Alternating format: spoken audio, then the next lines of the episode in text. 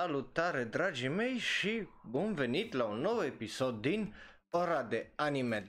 Dar ăsta este un episod special pentru că este din nou unul din episoadele mele favorite de Ora de Anime și de podcast care le fac de obicei. Apropo, numele meu este Raul, eu sunt un alt fan anime care vorbește un pic prea mult despre anime și, cum ziceam, azi vorbim despre una din chestiile cel mai interesante din punctul meu de vedere, pentru că vorbim în primul rând de tot ce a fost anime în sezonul care a trecut de iarnă, deci facem niște review la tot ce m-am uitat eu cel puțin. După care o să ne uităm și la note, să vedem care sunt diferențele dintre ultimele 3 cel puțin sezoane, vorbind aici de vara trecută, toamna care tocmai a trecut și iarna care tocmai a trecut, să vedem care e diferența în calitate cel puțin din notele pe care le-am dat eu și, bineînțeles, să ne uităm câte din anime-urile pe care le-am eu în listă le-au văzut românii, pentru că am postat acus ceva vreme un poll cu ce anime-uri se uită lumea. Am postat toată lista aia de pe My Anime List să vedem ce au răspuns lumea și, bineînțeles, o să ne uităm și la aia cel puțin. Nu pot să vă arăt pagina de Facebook pentru că nume și chestii genul și nu vrem să descoperim o droaie de persoane și identitățile lor, așa că o să am lista într-un tab separat și o să vă zic așa din toată lista aia la ce m-am uitat numai eu și probabil ce au ratat oamenii și așa mai departe. Bun, dar hai să începem, că astea de obicei îs mai altfel show-urile pentru că am un script, am review-uri scrise deja de mine de mai ceva vreme, deci hai să începem cu scriptul ăsta. De ce? Pentru că e mult mai ușor pentru mine, unul la mână, să trec prin toate anime-urile la care m-am uitat. După cum vedeți, e lista destul de lungă în spatele meu, aveți acolo My Anime List-ul. Asta unul la mână. Doi la mână, nu vreau să vă țin tare mult degeaba, să zic așa. Da, după cum vedeți, e cam lungă lista, mai ales că au apărut și anime-urile din sezonul ăsta de primăvară. Deci, dacă e prima oară când te uiți sau asculti un episod de Ora de Anime, la finalul fiecărui sezon, pentru că și ăsta este ultimul episod din acest sezon 2 de Ora de Anime, de obicei fac review la toate anime-urile la care m-am uitat în acest sezon, așa că stai jos, ia-ți un popcorn, ia-ți o bere, un suc, o apă, un ceai dacă vrei, pentru că o să discutăm despre cel puțin 23, dacă nu chiar 24 de anime-uri. Bineînțeles, poți să-ți lași părerea în comentarii sau pe social media, oriunde ne găsești cu Shonen Ro. Înainte să începem, vreau să vă explic un pic cum funcționează toată treaba pe repede, ca să știți despre ce e vorba. În fiecare sezon mă uit la ce urmează, mi-adaug anime-urile care mi se pare interesante în lista de My Anime List, după care vă fac review. Acum am făcut un review și cum dau notele, cum fac un review sau cum dau notele, eu sunt, să zic așa, un idealist cinic, dar la anime prefer să fiu un optimist. Așa că toate notele încep de la 10 și scad cu cât e mai puțin enjoyable, cu cât povestea nu face sens, cu cât sunt caracterele mai proscrise și așa mai departe, scad nota. Are un sens, face sens, sper. Încă un lucru, începem de obicei cu anime-urile care au continuat din sezonul trecut sau continuă de ani de zile și terminăm sau... și s-au terminat sau vor continua mai departe, ca să ne scăpăm de ele și după care vorbim despre cel mai bun din sezonul care a fost. Înțelegeți ce vreau să zic, începem cu cele care au continuat sau s-au terminat sezonul ăsta și s-au continuat de sezonul trecut, după care le luăm pe cele mai slabe și la final un top 5, ceva de genul o să facem.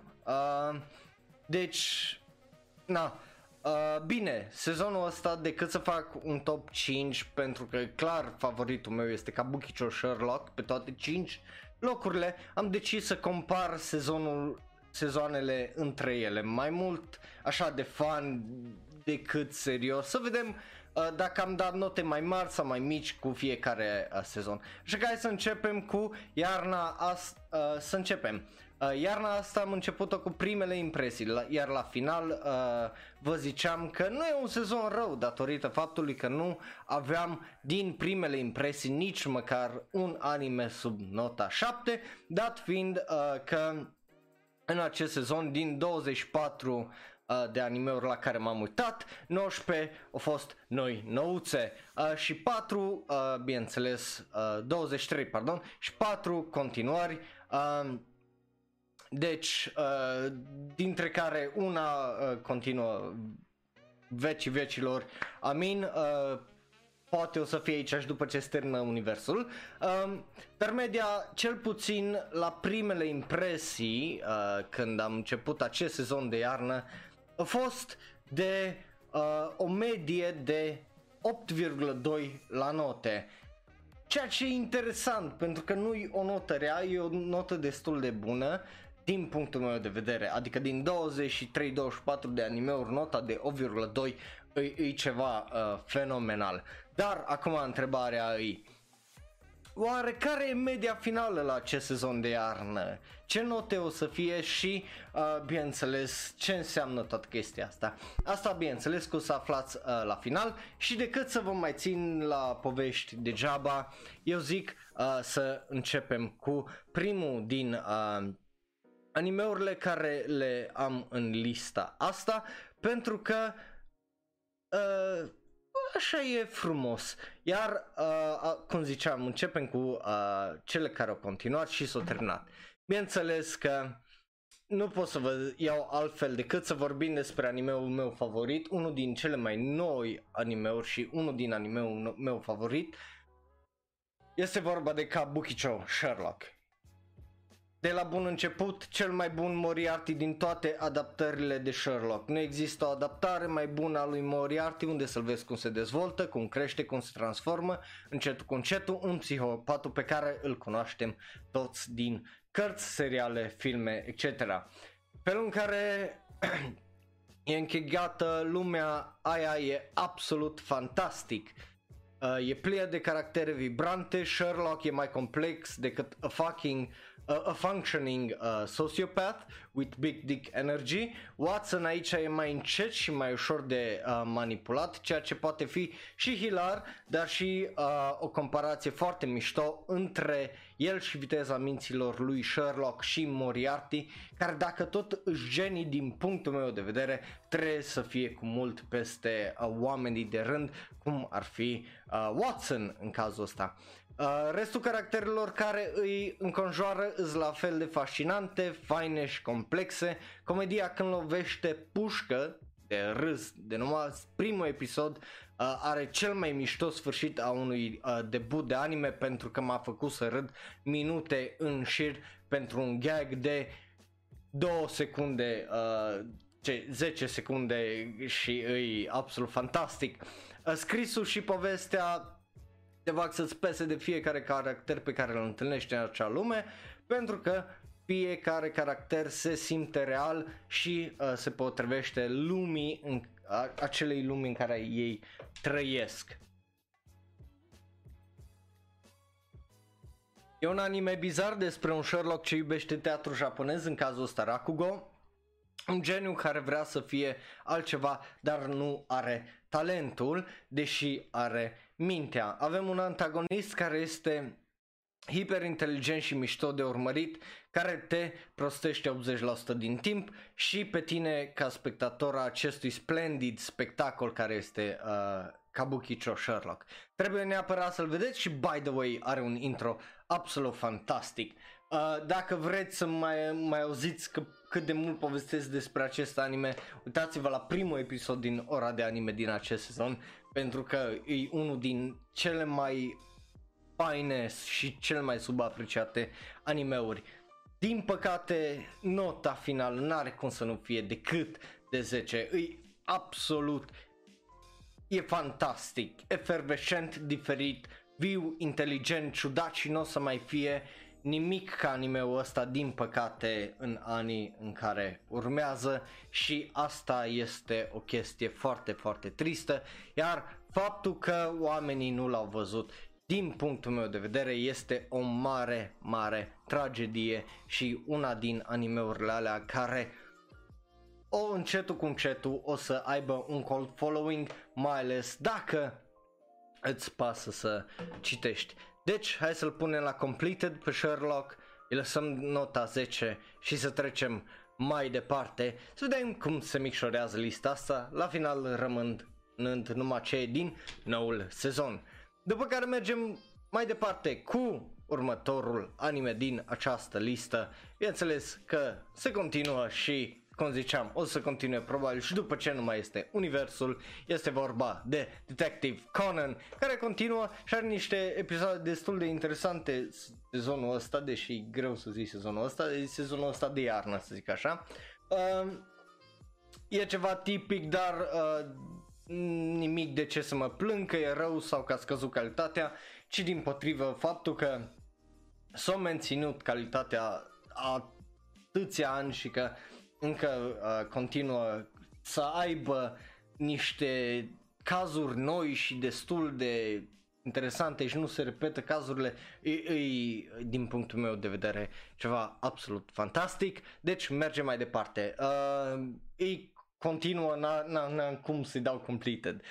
Când o să-i dau completed, probabil că o să fac propriul lui video, pentru că e un anime la care mă uit de când eram copil și încă țin minte când mă jucam de Detective Conan în clasa 1-a, pentru că eu ajungeam totdeauna la școală cu jumătate de oră înainte de toată lumea și eram numai eu în toată clasa și făceam eu cazuri de cine omorât pe cine și eu eram Shinji cu 2 și de alea. Deci au avut dita mai impactul anime-ul ăsta asupra mea. Bun, mergem mai departe la al treilea anime, care din fericire o să aibă un sezon al doilea.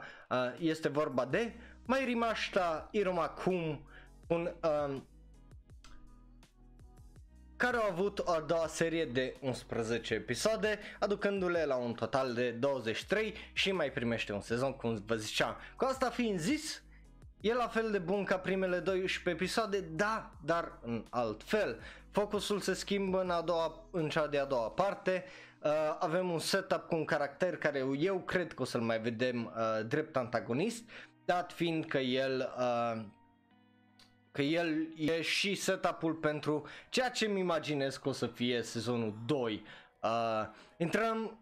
Intrăm să ne cunoaștem caracterele mai bine în acest set de 11 episoade. Avem un arc unde unele se dezvoltă, unde ele se dezvoltă, pardon, toată clasa aia de hăbăuci se leagă din ce în ce mai bine, glumele devin deja un case de inside joke împreună cu tine, unde tu parcă glumești împreună cu ele.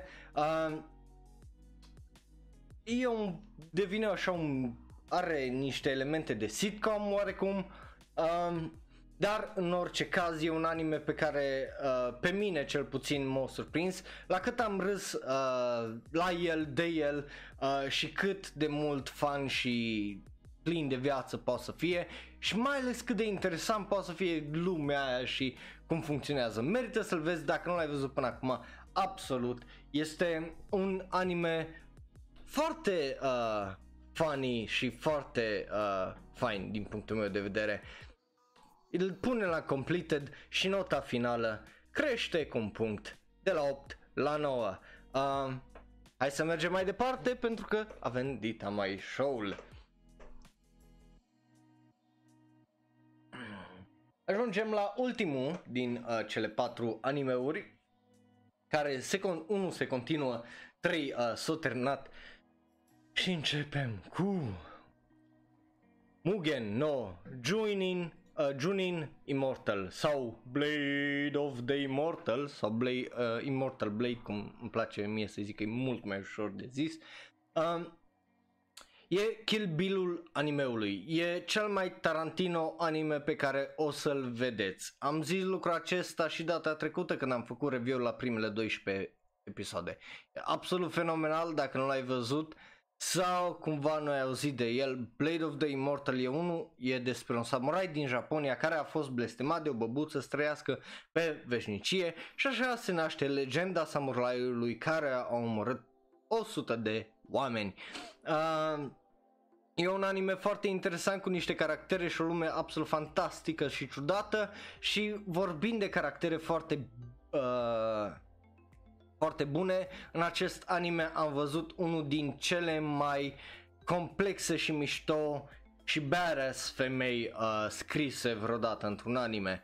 Și ele sunt mult mai mult decât niște accesorii care au din când în când un flashback sau niște emoții sau doriri, ci sunt caractere întregi cu personalitatea lor, cu dorințele lor, cu motivația lor și cu locul lor în lume, care este foarte bine definit, ceea ce din punctul meu de vedere e foarte, foarte mișto.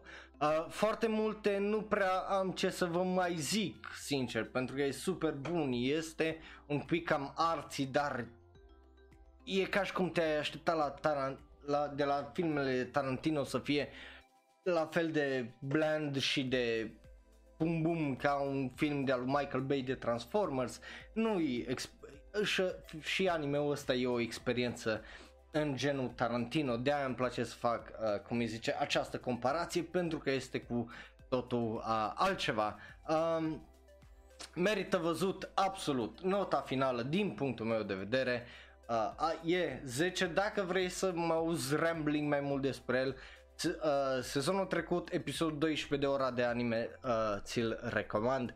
Rămâne cu Completed și mergem mai departe. Și astea au fost animeurile care se continuă sau s-au terminat sezonul ăsta de iarnă. Le-ai văzut? Ce părere ai avut despre ele? Care nu le-ai văzut dintre astea? Te-am făcut curios cumva? Lasă-ți părerea în comentarii mai jos să discutăm. Și acum hai să trecem la anime-urile noi din sezonul ăsta, pentru că o să fie un salut Dori și e un sezon absolut plin. Și cu asta fiind zis, hai să-i dăm și un refresh să vedem cum mai scade lista asta. Uitați că încetul cu încetul rămân numai alea cu airing. Bun, hai să mergem la primul din animeurile, care eu cred că ăsta a fost unul din cele mai slabe animeuri din sezonul ăsta. Este vorba de Nekopara. Nu știu dacă te așteptai ca animeul ăsta să fie primul și chiar cel mai slab din sezonul ăsta, dar ăsta este adevărul. Hai să vorbim despre Nekopara, un anime bazat pe niște jocuri de tip visual novel cu tentă de 18+, și un mod pentru depixelare, dacă știi ce vreau să zic și unde bat.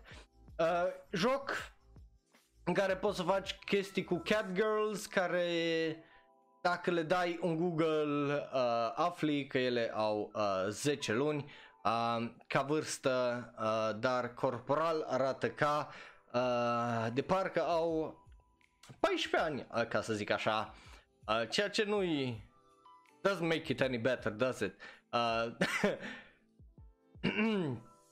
Care, dacă tot mă gândesc așa eu, acum nu e tocmai bine, corect? Corect. Pentru că în orice caz pușcăria te mănâncă. Dar noi suntem aici să vorbim despre anime, nu despre joc. Anime-ul care este lipsit tare de umor, ca să începem bine, este și clișeic, plus tot ceea ce înseamnă idee de innuendo e aruncată pe geam datorită faptului că nu se ferește de a face glumele cât mai obvious și cât mai în fața ta, dar nu într-un mod foarte plăcut. Da, și până la urmă caracterele nu cresc și nu au o anumită evoluție, Ce vreau să zic e că lucrurile se întâmplă. Ele trebuie să treacă peste ele, dar nu arată o evoluție. Animația este ok în sine, povestea nu prea există, sincer, e un slice of life foarte slăbuț dacă e vorba să fie un slice of life. Iar toate astea înseamnă că acest anime e făcut numai pentru a aduce mai multe vânzări pe Steam. Dacă vrei să știi mai multe despre jocuri, poți intra pe Discord-ul de Shonero, pentru că avem acolo pe cineva care a jucat toate capitolele și îți poate spune, nu numai spune, dar și da un review mai bun. Notă finală la acest anime, vă las să ghiciți. Ideea e că am început cu un 7 pentru că a fost decent, îl pune la completed și dat fiind toate lucrurile care le-am spus, dacă stai un pic să le gândești și dacă stai un pic să gândești un pic prea bine anime-ul ăsta, nota finală 5.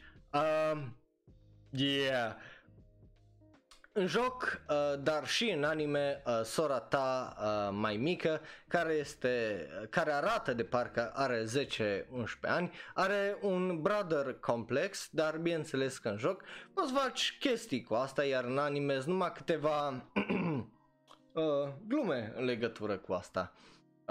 Deci da, e un absolut masterpiece. Nekopara.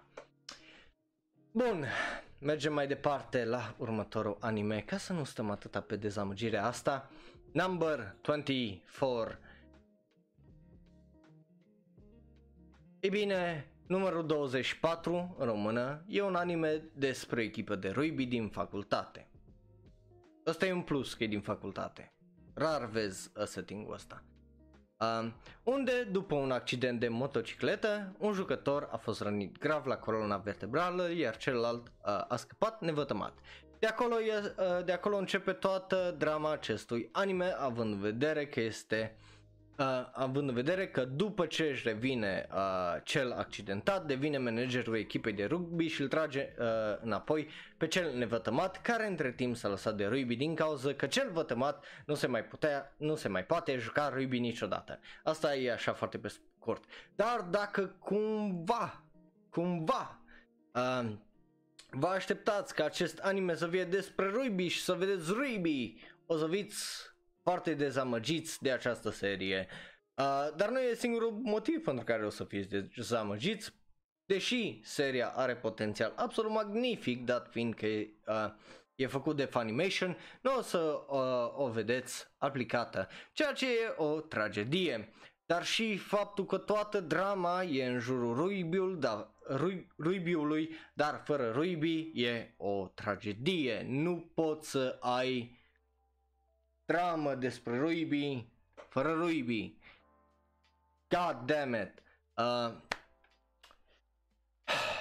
Pentru că nu prea vezi ce există tensiunea asta între jucători, când nu vezi cum joacă echipa și doar ți se spune și trebuie să-i crezi pe cuvânt că dinamica e chiar așa cum zic ei, ceea ce e un pic cam ridicol și dezamăgitor, obviously. Deși nu e la fel de dezamăgitor ca Try Nights, vi-l recomand pentru... Try Nights, care și-a bătut proverbial penis de rugby și de tot ceea ce înseamnă rugby și anime, tot nu e un anime cu rugby pe care să vi-l recomand, din păcate, pentru că nu prea are rugby în el și când îl are e prea puțin, e fragmentat, iar dacă nu ești fan rugby nu o să ai idee de ce dracu se întâmplă pe teren și de ce contează unele lucruri. Nota finală, din punctul meu de vedere, e un foarte mare what the fuck și adică scade nota de la 7 la 6. Aș da completed, dar mai sunt 2 episoade care trebuie să iasă săptămâna viitoare.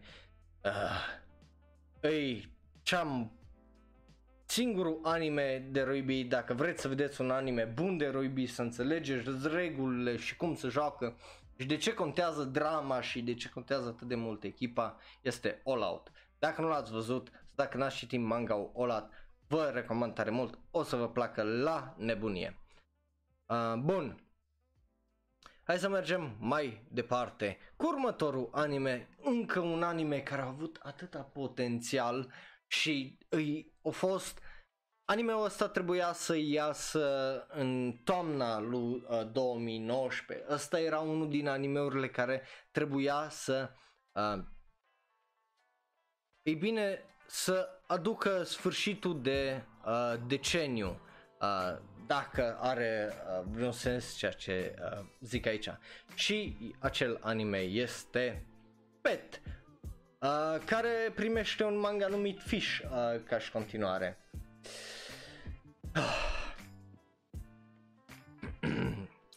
Vorbind de dezamăgiri, animeul Pet a fost unul dintre cele mai anticipate animeuri ale mele din toamna anului trecut, care a fost amânat pe iarna care tocmai a fost. Din descriere sună absolut fantastic, un anime despre mafie, minți, vise, psihologie, manipularea viselor și a oamenilor într-un joc de putere în Asia. Era așa o chestie ciudată, dar faină, o altă perspectivă a Inception, să zic așa. Dar cu cât m-am uitat mai mult, cu atât am fost mai dezamăgit. Din ceva ce putea fi captivant și interesant, a ieșit un anime cu povești și caractere pe care le-am văzut de nenumerate ori niște faze foarte cringy, cu animații la fel de cringy și cu o experiență foarte în general. În afară de unele motivații a unor caractere și de felul în care funcționează mafia chineză, cel puțin intern, nu prea e ceva interesant, nu prea ai ceva interesant de ce să te legi și să te pună să rumeți, să înțelegi, să gândești și să vezi, ceea ce e trist având în vedere potențialul ratat cu acest anime din punctul meu de vedere. Mai mult de atâta nu prea am ce să vă zic despre Pet. Dar, din nou, schemele din mafie sunt foarte bune și toată premiza ceea ce e un pet și baby și felul în care funcționează psihologia și lumea aia e super, dar de aia e și așa o mare dezamăgire din punctul meu de vedere. Păcat, sincer, foarte păcat. Hai să-i dăm un complet. Și... nota finală, dat fiindcă este potențialul ăsta, se putea din păcate mai bine, dar are și momente destul de mișto în el, deci din punctul meu de vedere 7. E păcat că e tot potențialul ăsta așa, dar e și 7-le ăsta, e un 7 foarte tras de coadă și întins și... dar îi, pentru că ultimele 3-4 episoade oarecum ajung la un climax și îs mai bune față de mijlocul acestui sezon. Bun, hai să mergem mai departe la Boku no Tonari, pe scurt. Sau, asta e varianta foarte scurtă, pentru că varianta lungă, în română cel puțin, sună așa. Lângă mine e un zeu al distrugerii, sună așa e numele acestui anime, unde e vorba despre un tip care încearcă să-și trăiască viața liniștită la liceu, dar are niște prieteni care nu-i vor tocmai binele sau, din potrivă, îi vor prea mult binele,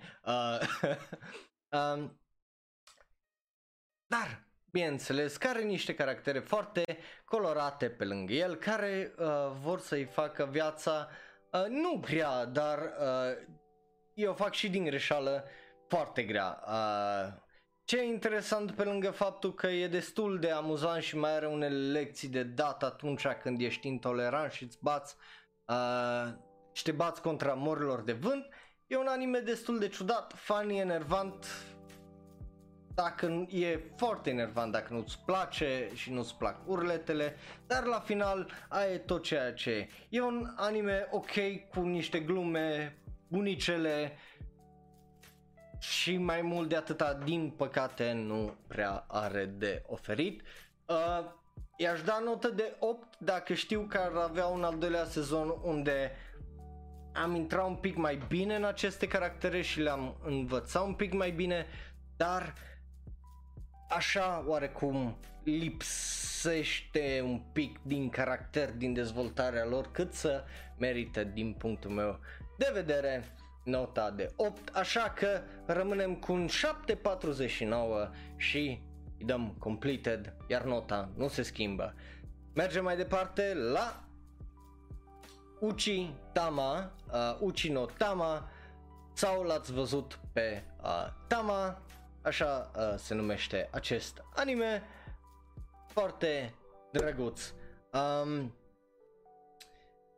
E un anime despre niște cățeluși și pisici de pe strada 3-a dintr-un orășel din Japonia. E un anime foarte adorabil, cu caractere foarte drăguțe, cu atmosferă foarte chill, cu unele faze amuzante, dar multe nu prea am ce să vă zic despre acest anime pentru că nu prea mai este altceva să vă zic. Negative nu prea am pentru că e exact ceea ce scrie pe foaie și nu e nici mai mult, nici mai puțin. Tot ce vă pot spune e că e mai bun decât Nekopara, mult mai bun decât Nekopara și că mai degrabă trebuia să-l vezi pe ăsta decât cel menționat de mai înainte. De ce? Pentru că nu e de nota 5 și sincer dăm completed și îi creștem nota de la un 7 la un 8 pentru că e foarte cute. Bun, și dacă nu l-ai văzut și vrei să vezi ceva drăguț sezonul ăsta, eu zic să îl vezi. Bun, hai să mergem mai departe. Uite cum se cum se închide această listă încetul cu încetul. Bun, mergem la următorul anime care se numește Murenase Seton Gakuen și ăsta, sincer să vă zic, e una din surprizele acestui sezon. De ce-i surpriză? O să vorbim despre asta imediat. So, just you wait. Hai să începem cu review. E un anime foarte, foarte ciudat de care m-am plâns la primele impresii pentru că nu avea o noimă. Ce-i drept e foarte ciudat, iar faza că fetele femei antropomorfice care arată ca niște oameni numai cu urechi diferite și bărbații sau masculii în cazul ăsta arată ca animalele care sunt, gen literalmente, rămâne cea mai ciudată parte din anime-ul ăsta, adică bărbații care sunt elefanți arată ca niște elefanți, cum știm noi toți, iar femelele elefante arată ca niște tipe de liceu cu urechi de elefanți. Aia, așa funcționează lumea. De ce? Fetish, I assume. Nu știu să zic, n-am altă explicație sincer. Dar e un anime foarte, foarte, foarte funny din cauza la tot ce am menționat până acum. Dinamica dintre animale și caracterele noastre din clubul de gătit e absolut ciudat, dar sunt atât de ridicole de te doare mintea, sincer. Nu doar asta, dar am învățat unele chestii foarte, foarte interesante. Gen, dacă ai sub 10 ani, dacă ai sub 14 ani, să sari 2 minute, sari cam așa peste partea asta dacă te uiți pe YouTube sau dacă ne asculti. Gen, și, sau de fapt știi ce, e educațional, rămâi, e o chestie care o să o înveți probabil la biologie dacă ești curios și dai în Google. Gen, știai că femelele hiene au clitorisul atât de mare încât arată ca un penis? Ei bine, acum știi chestia asta și nu numai aia, dar tot lucrul ăsta fac ca cercetătorii își dau seama cu foarte, foarte, foarte mare dificultate de ce sex sunt hienele din cauza asta. De unde știu chestia asta? Din anime-ul ăsta. Nu e o glumă.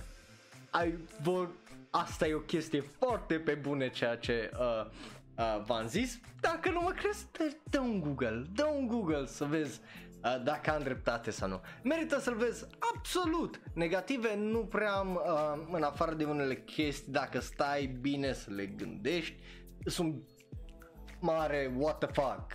Dar ce drept, așa e și viața. Sincer, hai să-i dăm un completed, să vedem ce notă îi dăm, pentru că nu vine să cred că ăsta e unul din anime-urile la care de la 8 l-aș duce la un 8,5, dar din păcate My Anime List nu are asta, așa că îl las la un 8,49 și ăsta și îi dăm un very, very good din punctul meu de vedere. Hai să mergem mai departe.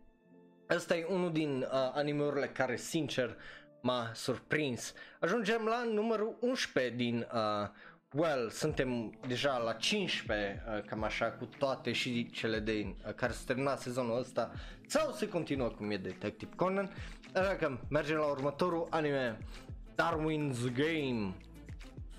Bun, hai să vorbim și despre Darwin's Game. Un tip deschide invitația unui prieten într-un joc care îl bagă într-un joc mortar al supraviețuirii cu puteri care se numesc sigilii. Fiecare persoană are sigiliul diferit, sunt clanuri, iar ca să câștigi puncte înseamnă o droaie, iar dacă câștigi puncte, aia înseamnă o droaie de bani, punctele alea.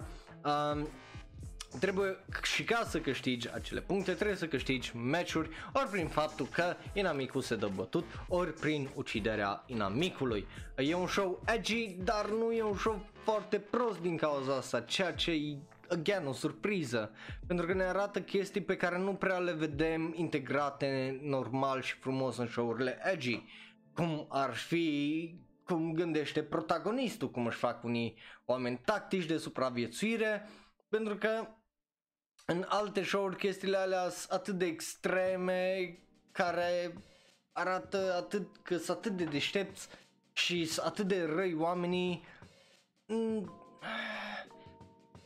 nu prea au sens din punctul meu de vedere și nici nu arată o nevoie de a supraviețui cum arată în show-ul ăsta, ceea ce e destul de mișto, zic eu, iar clișele ce le avem pe mine nu mă deranjează prea tare, sincer, pentru că sunt făcute cu respect și cu un, așa, cu un nudge de bă, asta e o referință, știi? Deci, ceea ce din punctul meu de vedere e super,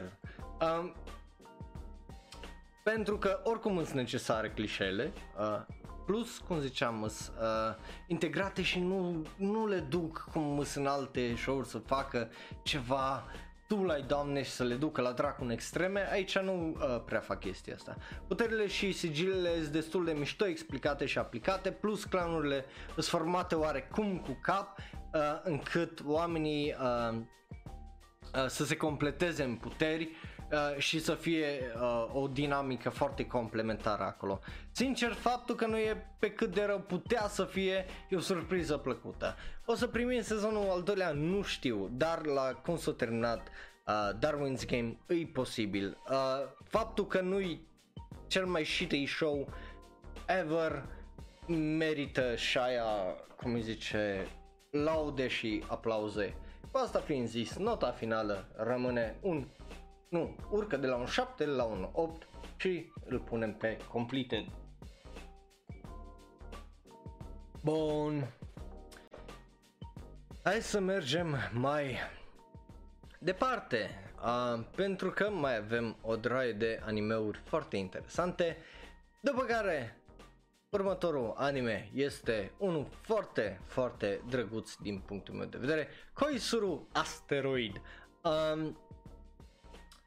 E un anime despre niște tipe din liceu care își promis să găsească împreună un asteroid, să-l numească după una din personaje, Ao în cazul acesta. E un anime drăguț de unde unde nu prea se întâmplă foarte multe, pentru că e un slice of life care e foarte ciuluț, cute, de fapt mai degrabă decât moe, unde învățăm despre aceste tipe dintr-un club, dintr-un liceu.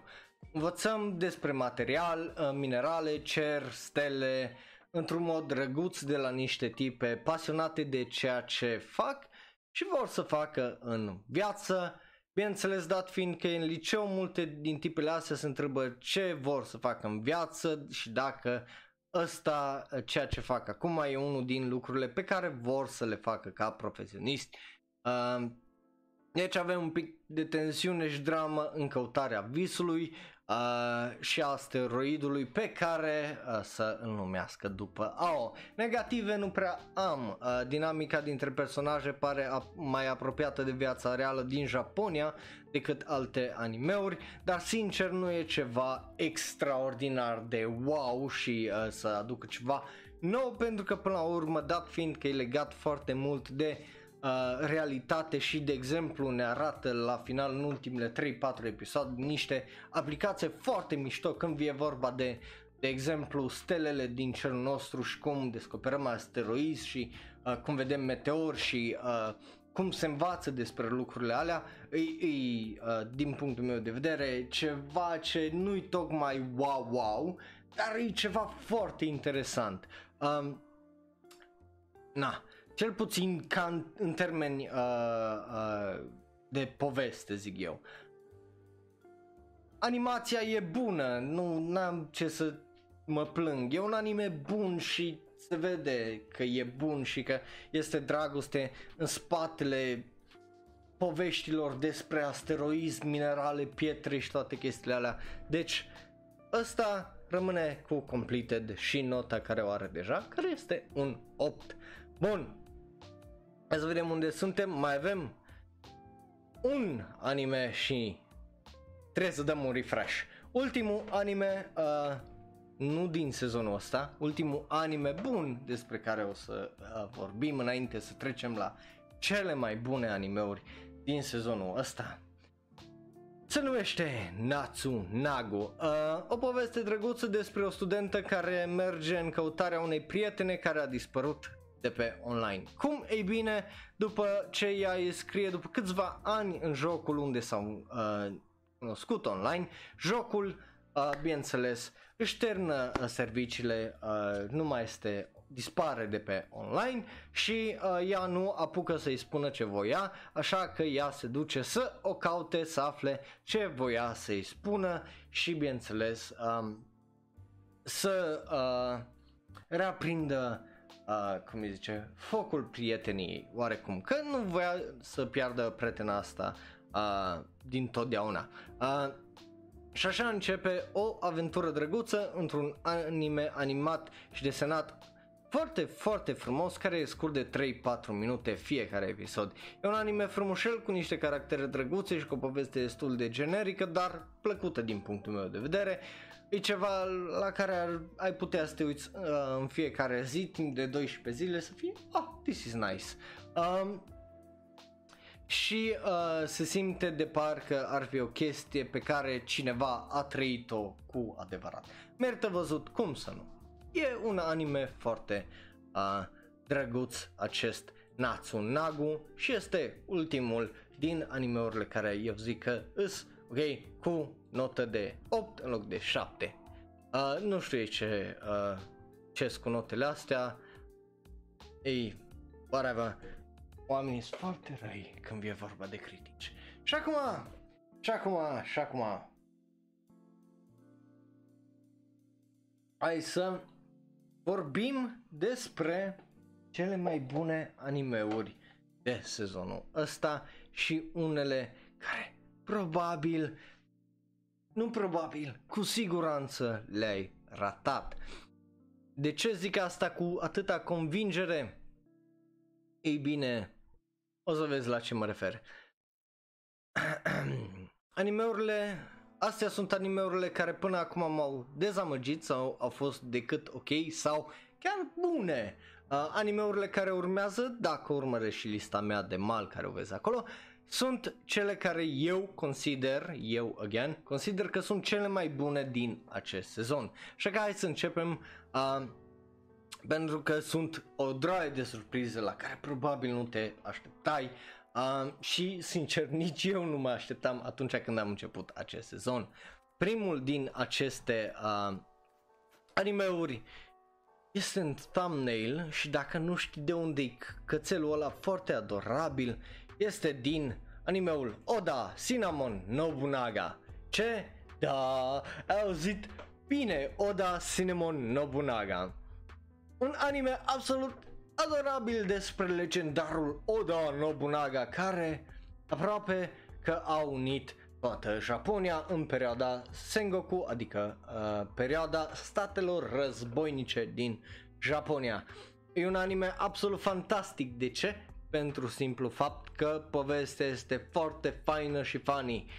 Se vede că acești creatori ai seriei iubesc istoria foarte, foarte mult, îți plin de pasiune, pentru că sunt foarte bine informați, încearcă să aducă povestea din perioada aceea cu cât pot mai aproape de adevăr. Asta înseamnă că înveți foarte multe chestii despre Japonia și una din cele mai fascinante perioade din istoria ei.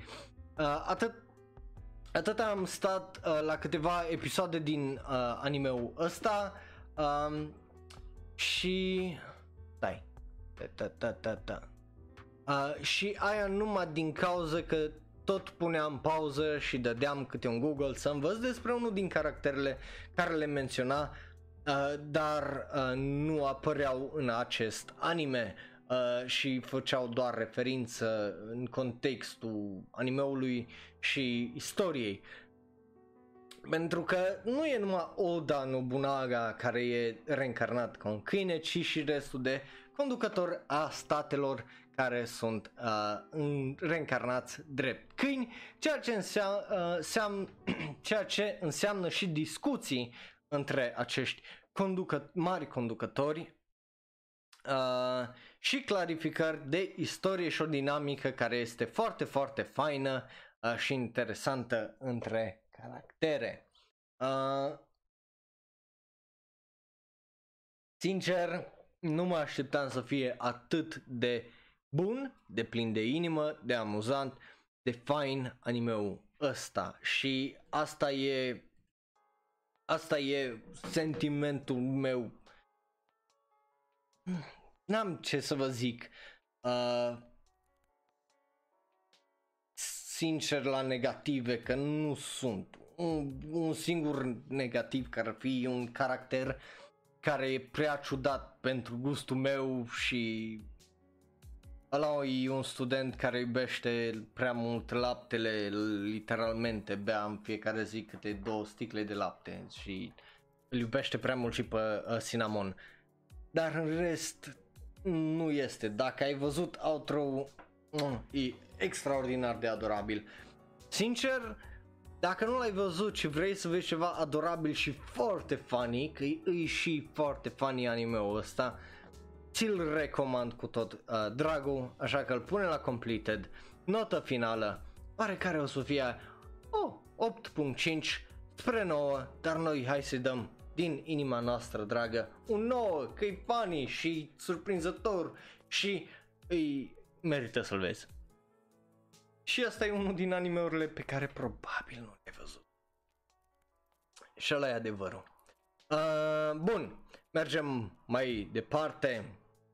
Următorul anime care o să primească o notă destul de mare, dacă nu l-ai văzut, ce faci?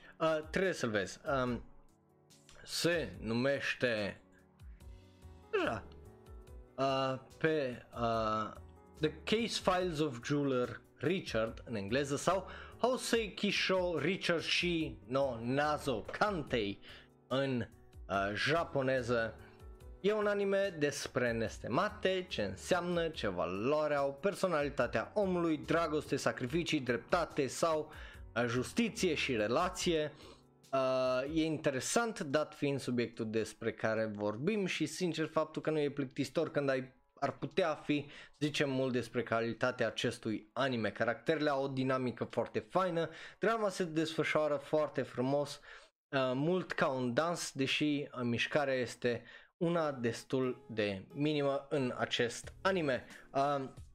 Sincer, unul din lucrurile care îmi plac la acest anime este felul în care tratează prietenia dintre Seigi și Richard, caracterele noastre principale, pentru că este că deși e platonică, Seigi merge pe distanțe demne de un romance shoujo anime, ceea ce e cute, iar dacă stau un pic să mă gândesc, ar fi cea mai interesantă și probabilă aproape de o relație între bi de realitate, în relație bi pe care am văzut-o în orice fel de content, deci e cea mai apropiată de realitate relație între bi, aia vreau să zic, așa, în orice fel de content, fiind el film sau serial.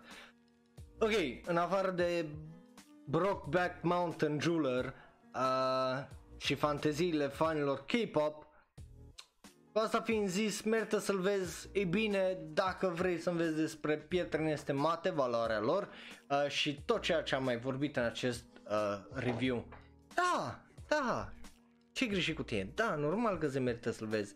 Îl punem acolo la completed și nota crește cu un 0.5, lăsându-l cu un 9 pentru că îi... Drama de la final din ultimele episoade e foarte mișto din punctul meu de vedere și are un twist foarte interesant. Bun, mergem mai departe la ultimele câteva anime-uri care eu cred că sunt absolut fantastice. Primul din ele este vorba de Oare, care este ăla Runway de Ora de sau Smile on the Runway. Smile Down the Runway, așa. Oh my god! E o dramă despre designer, modele, fashion, vise, sacrificiu, prietenie și rivalitate între oameni din aceeași branșă care vor să devină cei mai buni.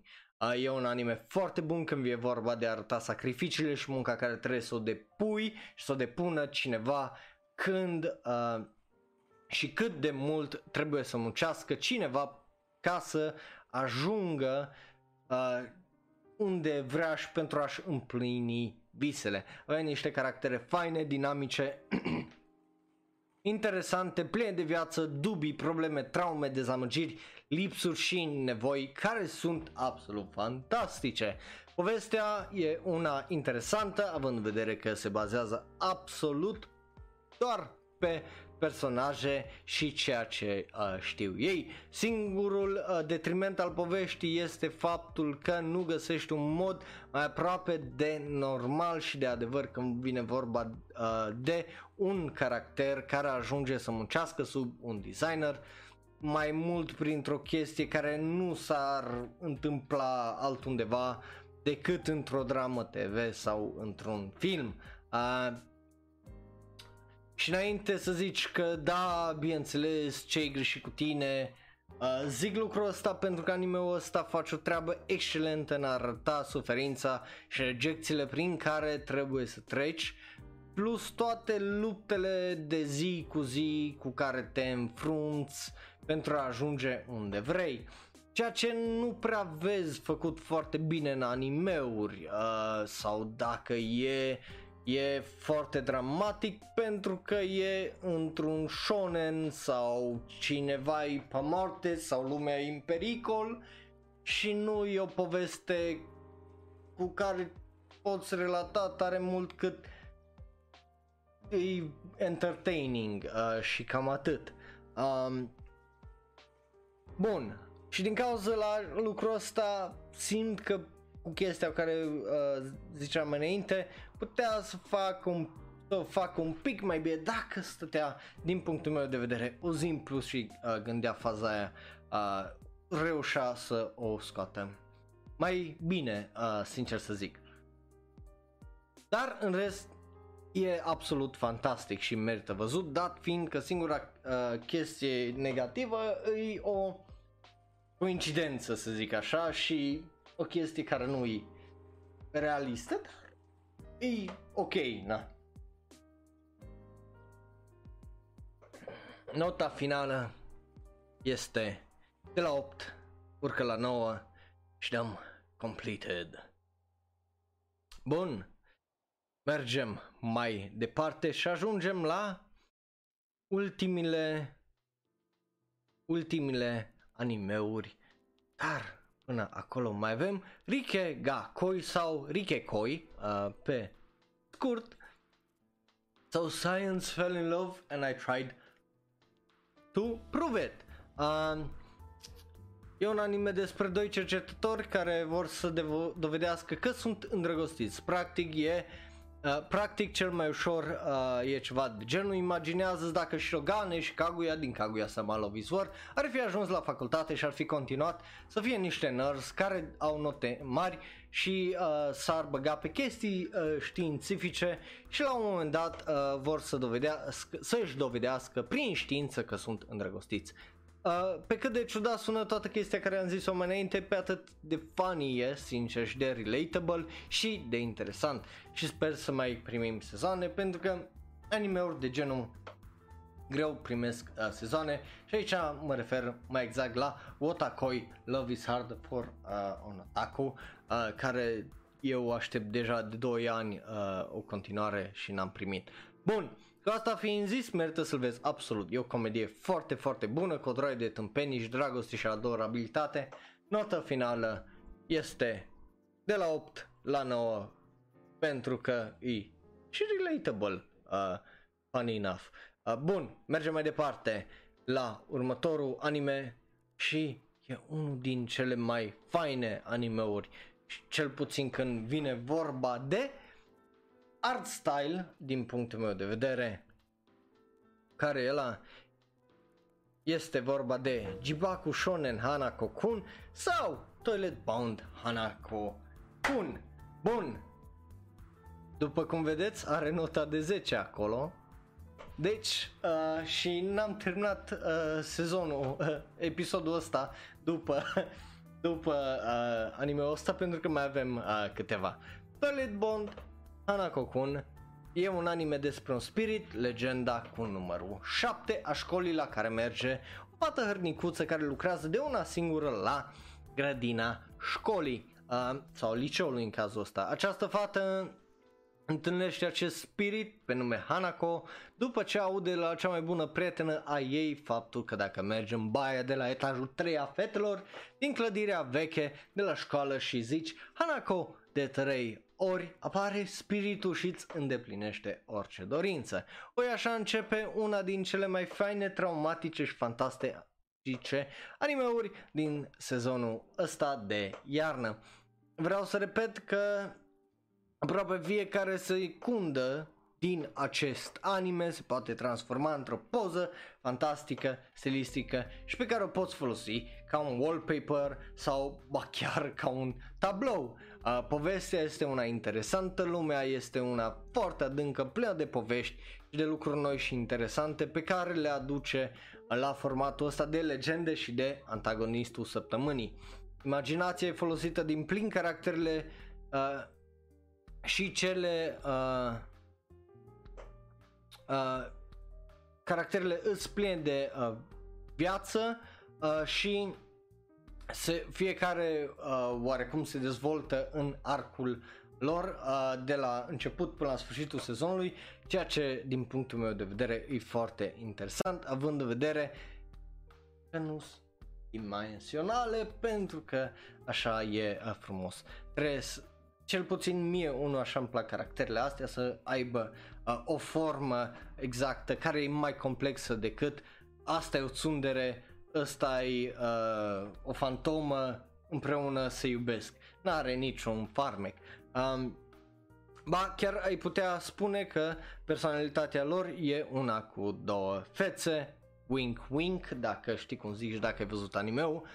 Acest anime are de toate pentru toți și aici chiar nu glumesc.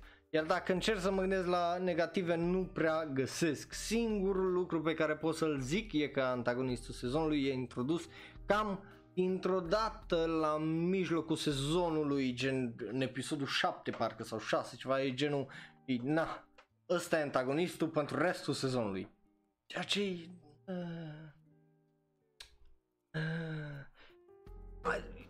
Dar și aia, eu nu zic că nu are sens, pentru că un anumit sens îl are. Sincer, pentru că trebuie să te prinzi, să te îndrăgostești cumva de legile lumei și de caracterele care le pun în scenă.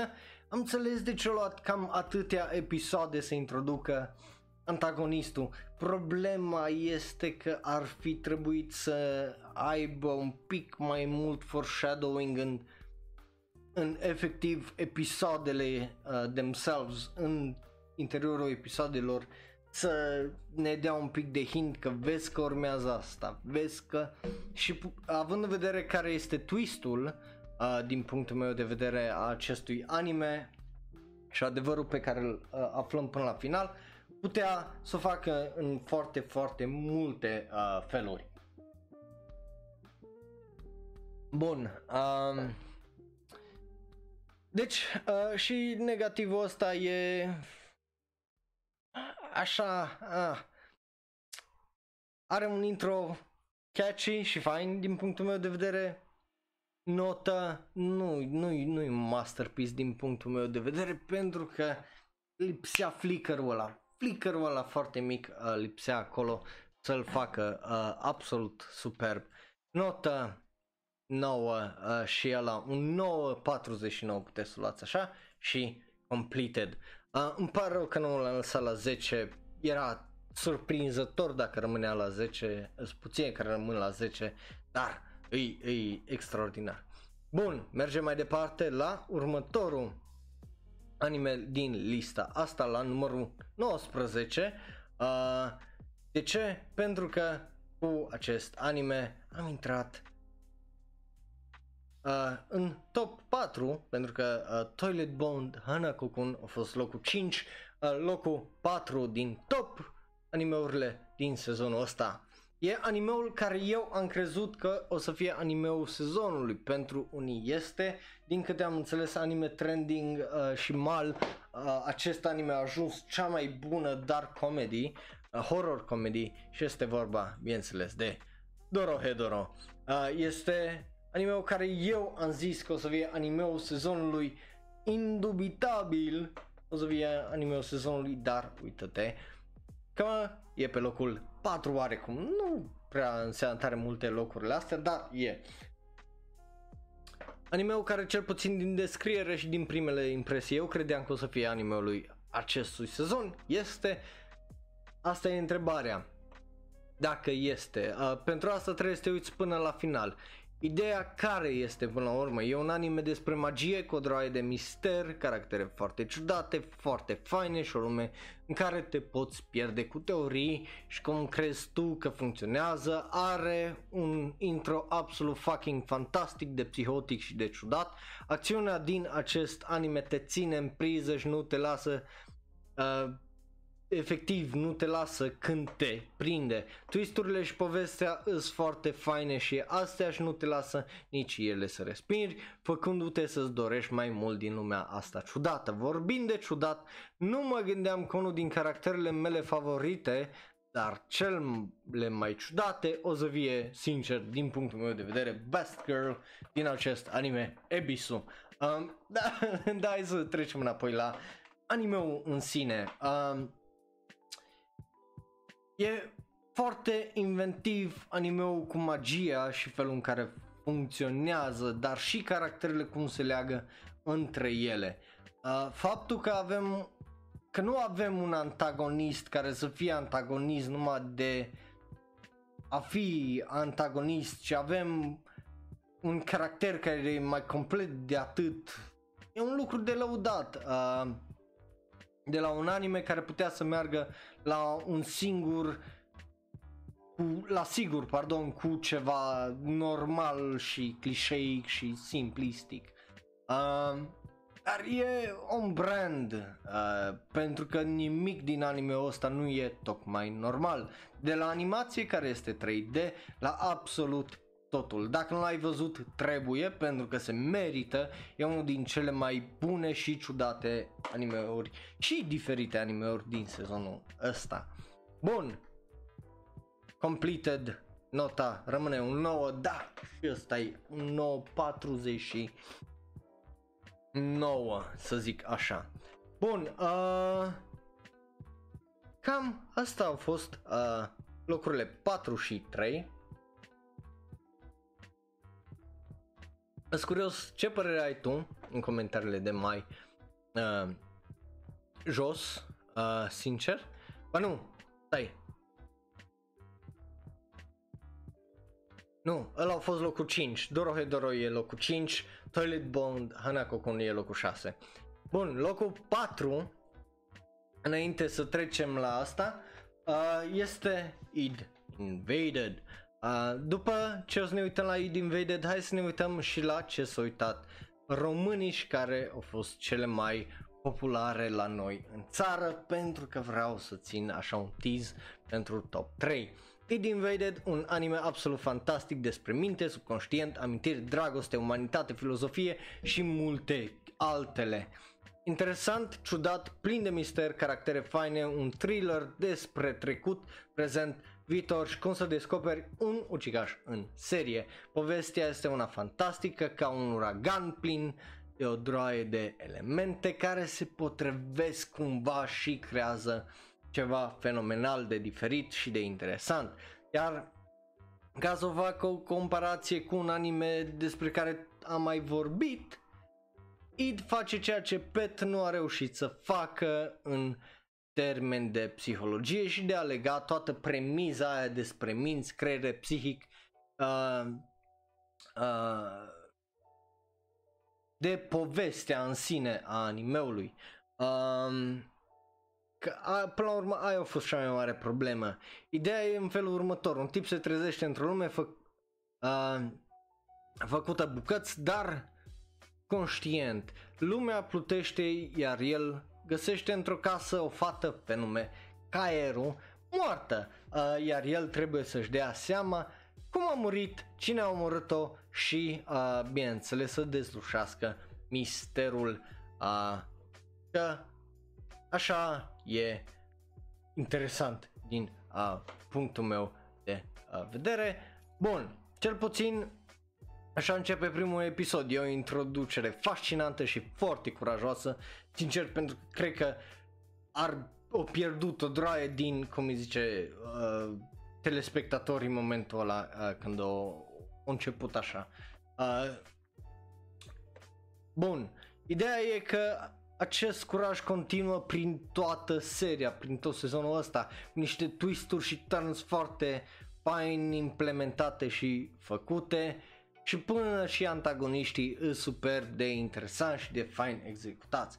Negative nu prea am. Ce e, sincer, e prea mic, adică sunt nitpicks, să zic așa, nu e tocmai ceva serios, ori e ceva de preferință personală decât de vina animeului, să zic așa. E încă un anime care bate spre 10, dar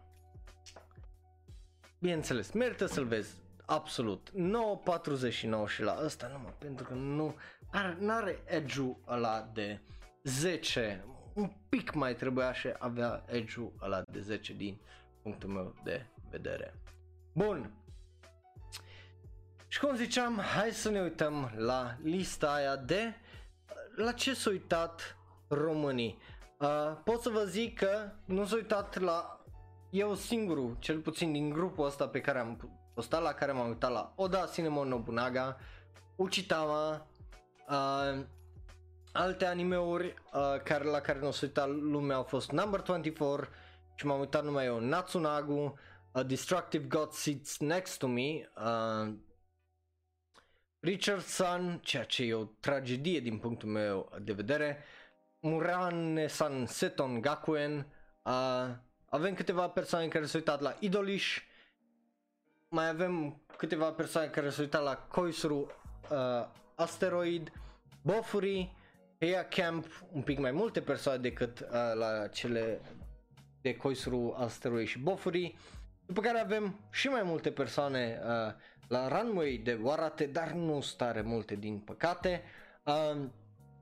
Mai multe de atât, aparent s-au uitat la Pet for some reason și tot la atâtea s-au uitat și la Rikei ga Koi și A Certain Scientific Railgun T și la, bineînțeles, Interspecies Reviewers.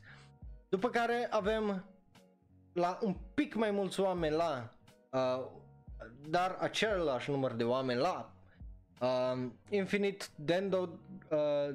Dendrogram, Nekopara, Magia Record, Plunderer, astea patru s-au uitat cam același număr de oameni, ceea ce share. După care Isekai Quartet 2 sau Isekai Quintet s-au uitat un pic mai mulți oameni, cu câțiva numai, și aici intră, ajungem la, să zicem, la top 10 anime-uri la care s-a uitat lumea. Pe locul 10, Somali and the Forest Spirit, la egalitate cu Keep Your Hands Off Eizouken, și pe locul 7 Inspector, după care locul 6 Toilet Bound Hanako-kun, locul 5 Darwin's Game, locul 4 Darwin's Game, nu știu, am sărit peste una, locul 3 Dorohedoro, locul 2 ID Invaded și pe primul loc cu cei mai mulți oameni s-a uitat Haikyuu to the Top.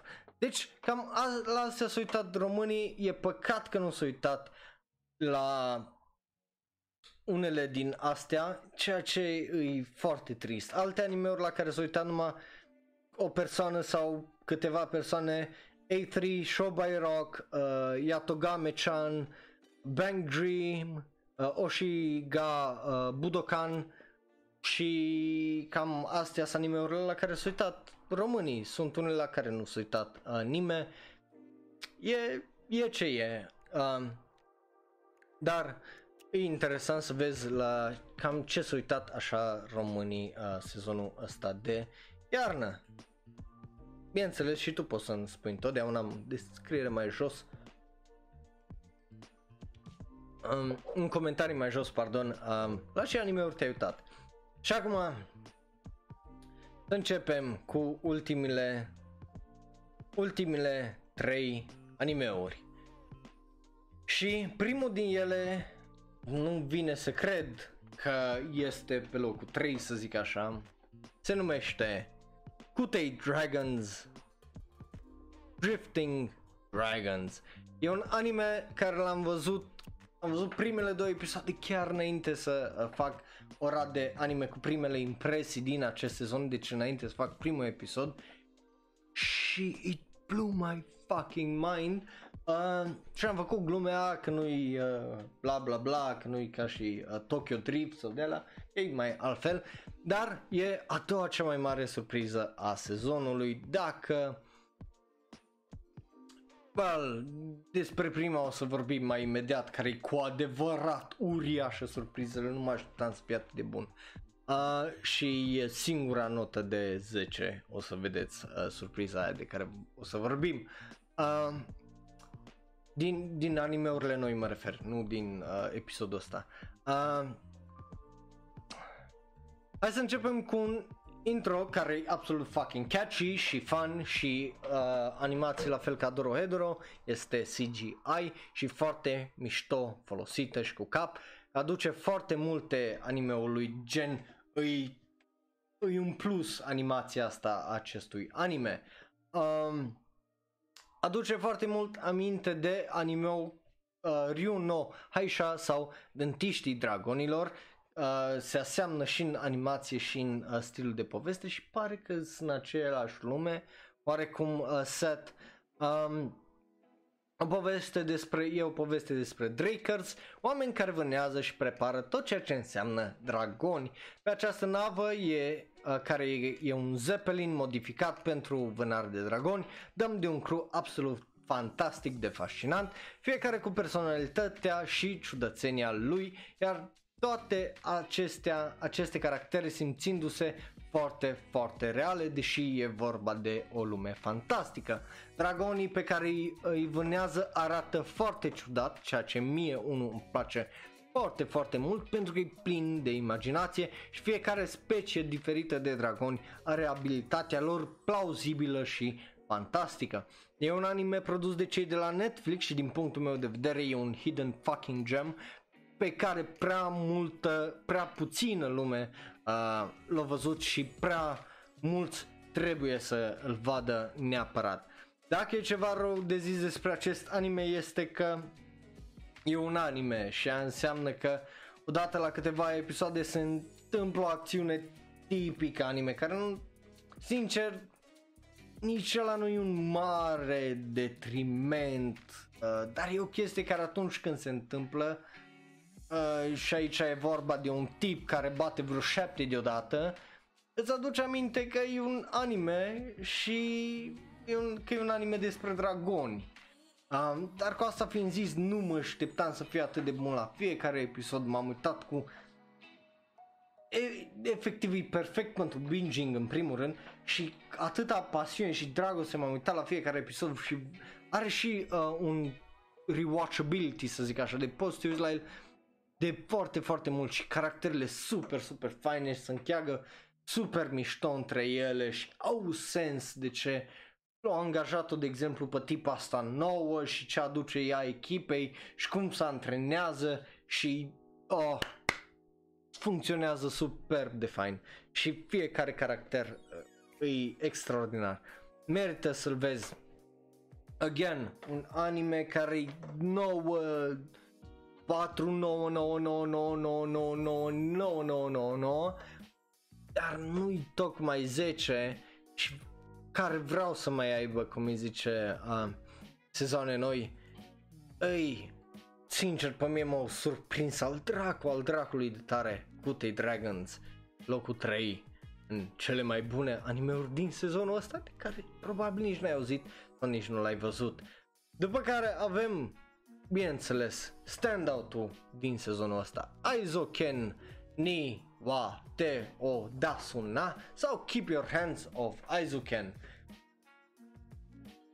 Masaki Yuasa, I love you și de-abia aștept să te întorci, dacă o să te mai întorci vreodată la regiza de anime. Ai tot ce pot să zic.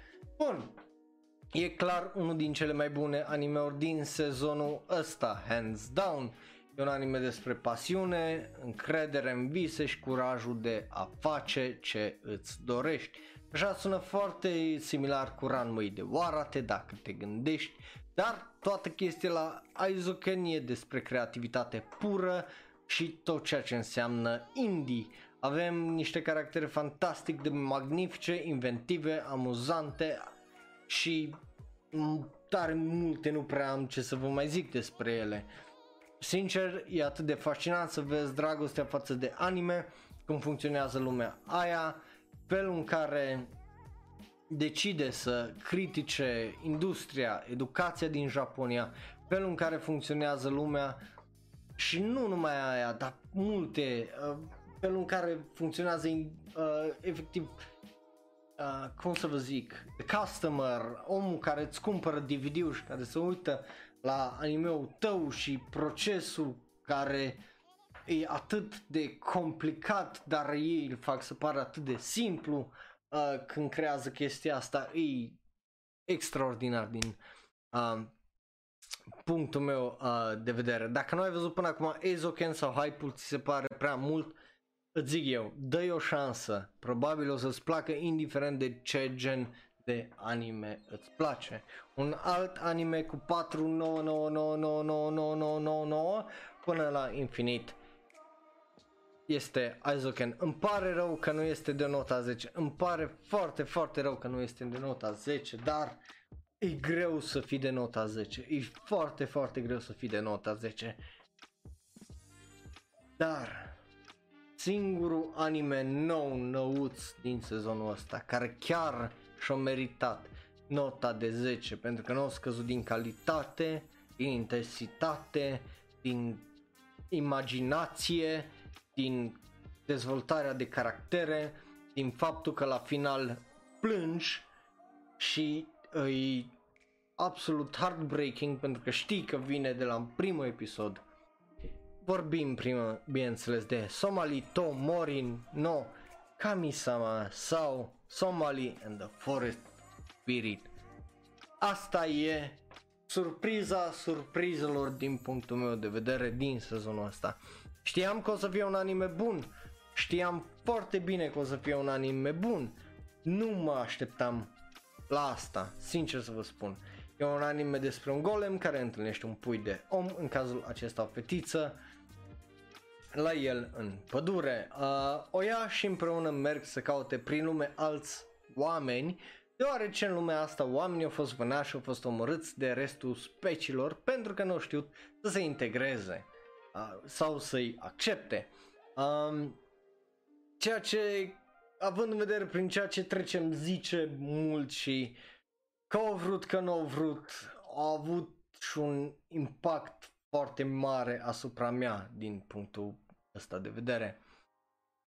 Bun, deci anime-ul are și un mesaj foarte clar către noi, oamenii de rând care ne uităm la acest anime, pe lângă ce-i fain, pe lângă ce fain e să ai o fiică adorabilă și ce frumoasă e natura, e un anime foarte trist de la intro la fiecare moment după ce înveți adevărul despre golem și soarta ce îl așteaptă.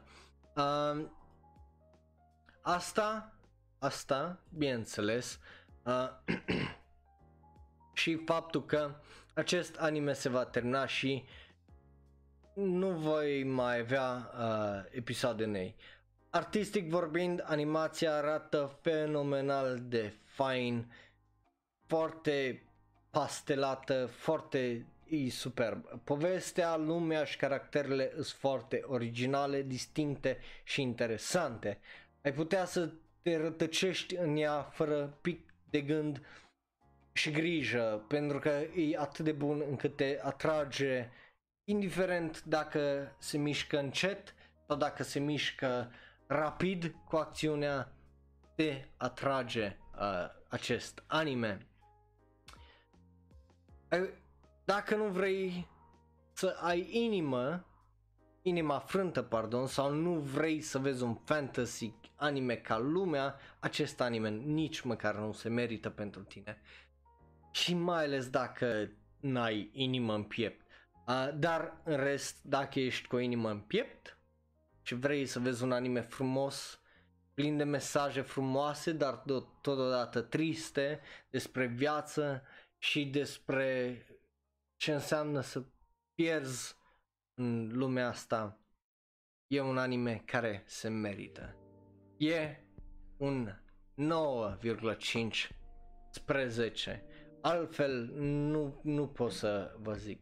Și la cum o surprins, sincer, e absolut fantastic. Dacă o să primim un al doilea sezon, e binevenit, sincer.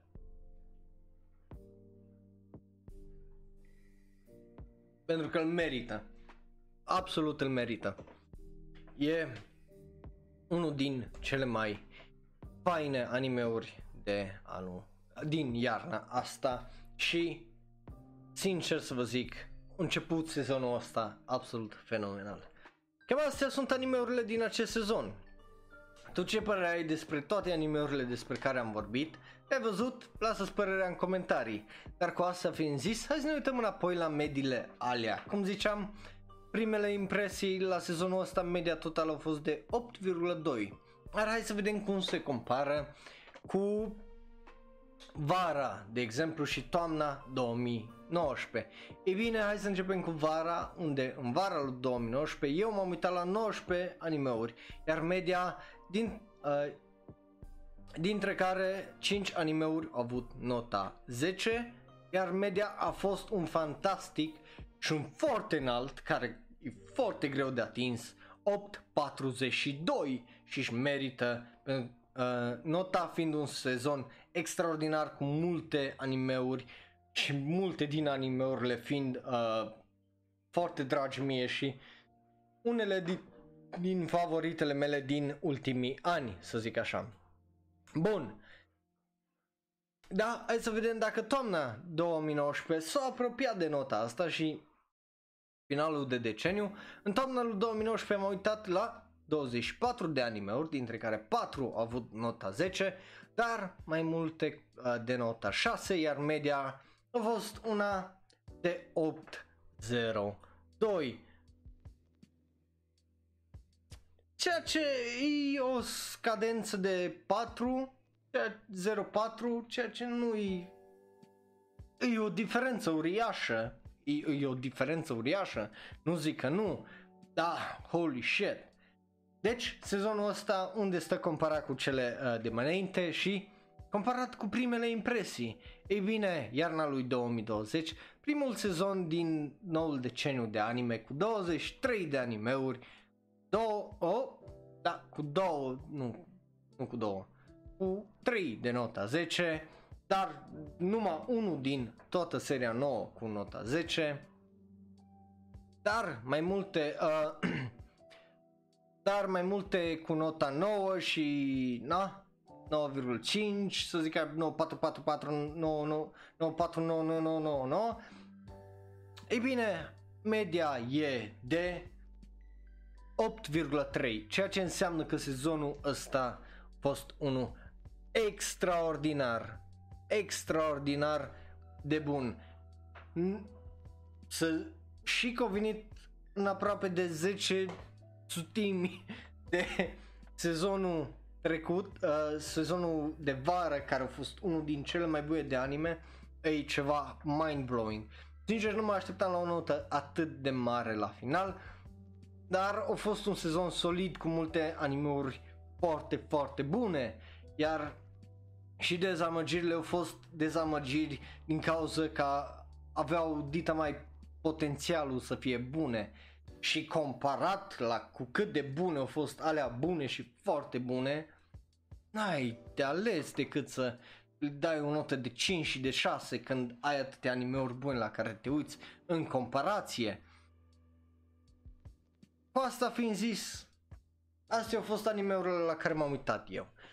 Bineînțeles, ăsta este ultimul episod de Ora de Anime, deci dacă vrei să îmi zici părerea ta despre sezonul ăsta, și de iarnă și de Ora de Anime, să-ți las sugestiile, poți să o faci în comentariile de mai jos sau poți să intri pe Discord să povestim acolo, pentru că în următoarele 2 săptămâni, pentru că ăsta o să iau o pauză și o să văd ce pot face, cum să schimb una alta și bineînțeles că tu poți să ajuți cu asta. Asta a fost un alt sezon de Ora de Anime, ne vedem peste 2 săptămâni, cu siguranță, vorbind despre primele impresii la primăvara 2020 din anime. Până atunci, nu uitați să vă lăsați părerile în comentariile de mai jos, like, share, subscribe, dați un click pe... și stați, înainte să dați click pe unul din videourile de pe ecran. Sincer, vreau să vă mulțumesc tare mult pentru timpul vostru acordat. Bun, și ne vedem peste 2 săptămâni. După ce încep 2-3 episoade din nou sezon, ca să am niște păreri valide despre animeuri. Așa că, dă click pe unul din cele 2 videouri de pe ecran, dă subscribe, apasă belul ăla de notificații, like, share și ne vedem peste 2 săptămâni. Pa, pa!